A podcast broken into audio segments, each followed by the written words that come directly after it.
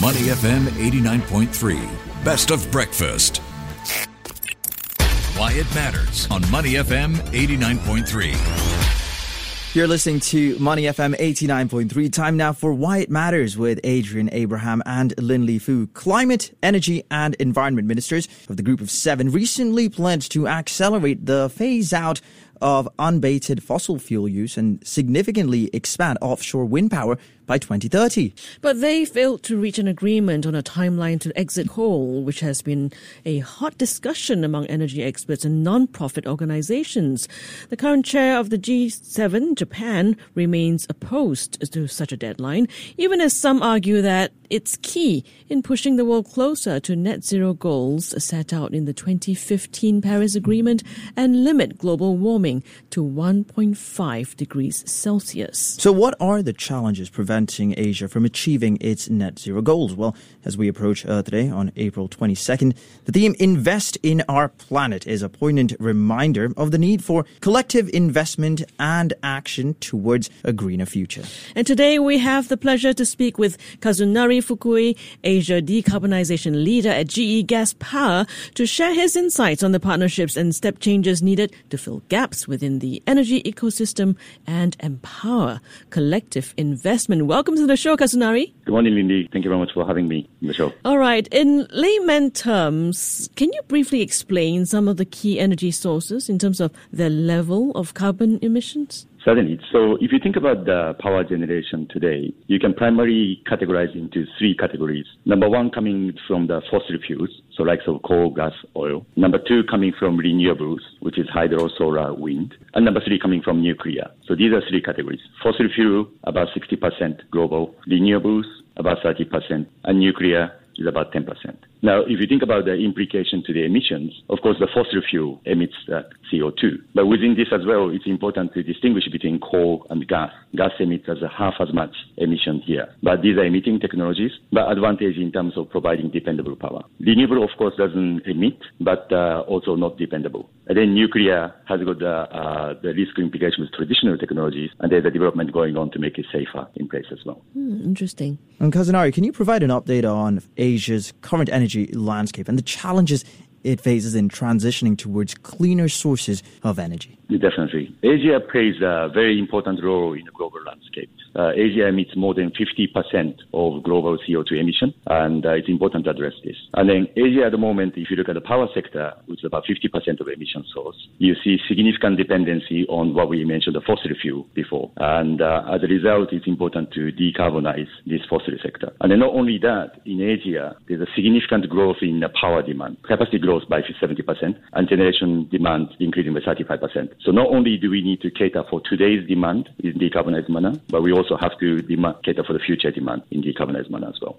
So, Kazunari, you were mentioning that uh, nuclear seems to be a, quite a you know, promising source of energy there, and there are efforts being made to make it safer. So, how far are we from that? When you look at this landscape, it's important to consider all the technologies, and then particularly in the Asia context we are geographically diverse countries with different levels of energy dependence and also the different levels of development taking place as well. So in front of the nuclear, actually there's a significant development in making this smaller, modular, and then safer. So which basically means a faster to implement, a lower cost, and also for safer for society as well. So you have to realize technologies are moving very mm. rapidly. Kazunari, how important is the support and buy-in of government, industry leaders, and investors in enabling the development of hydrogen infrastructure and other sustainable energy sources in the region? I say this because of the development of emerging green technology as a substitute for coal in Asia. This has faced significant setbacks in achieving concrete outcomes. And uh, this uh, multi-stakeholder partnership approach is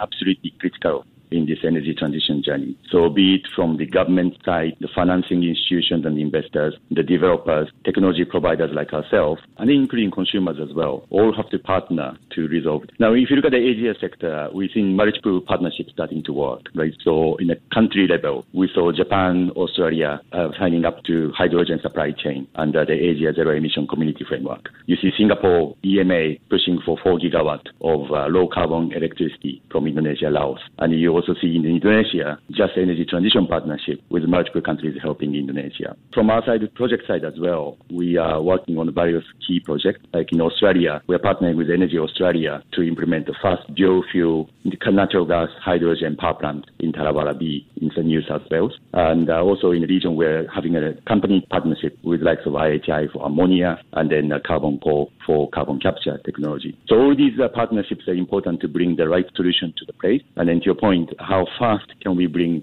uh, solutions under the right framework becomes very important. Can you discuss the potential benefits and challenges of adopting green hydrogen as a key source of energy in Asia? Definitely. And then green hydrogen holds a very promising future. Right?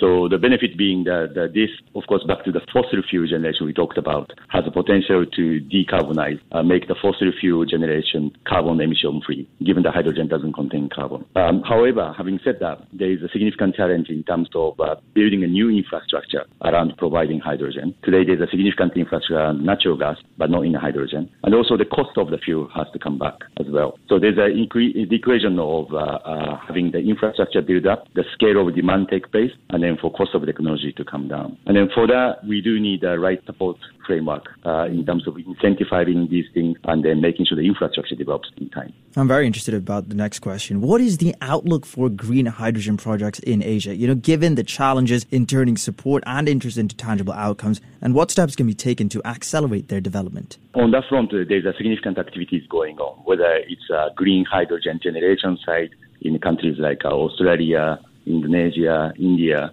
or use of the green hydrogen or ammonia, like in countries like uh, Japan, Korea, Taiwan, and of course Singapore as well in that aspect. And uh, on this front, getting the technology ready is very important. Uh, so from our side as well, we're investing heavily in uh, these power generation technologies to make sure they are 100% hydrogen ready. And as I mentioned earlier as well, we're investing in ammonia technology as well to make sure that these can burn on ammonia and they reduce the emission intensity. So, what realistic targets and milestones can we set this year to make concrete infrastructural changes and speed up the transition towards cleaner sources of energy? And the other key word there, really, I think speed is the key here. So you see many countries in this region has got the 2050 pledge, mm. net zero by 2050, China, Indonesia 2060, India 2070. But having said that, um, these infrastructure developments takes time. Mm. Uh, so we have to be balanced in terms of what do we target for the future, but what do we do today? Mm. And there are many things we can do today immediately. Uh, for example, even switching from coal generation to gas generation immediately reduces emission by half.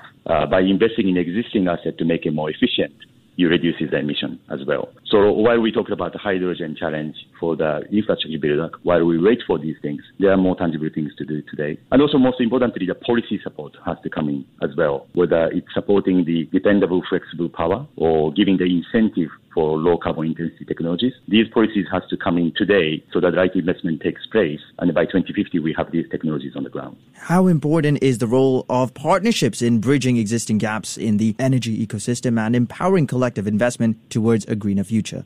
Yeah, so in terms of the partnership, this is uh, absolutely critical in terms of bringing the multiple uh, technologies and then also the right uh, solutions into the place. And for that, as I mentioned earlier, the cross partnership right, around the government, the investors, the technology providers to work together so that right decisions are being made based on the right solution, the knowledge of the right solutions in place. And uh, particularly in this region, the partnership across the countries are very important. Uh, this is not a solution where each country can solve by itself. And uh, drive this. And in that sense, the Singapore is really driving this forward. Uh, it has already set itself a very aggressive carbon reduction target, which sets a right incentive for other players in the market to behave. And then on top of that, having multiple country partnership to bring the right energy to Singapore. So in a way, in the region of Singapore, showcasing some of what country level uh, people can do to drive this kind of energy transition here.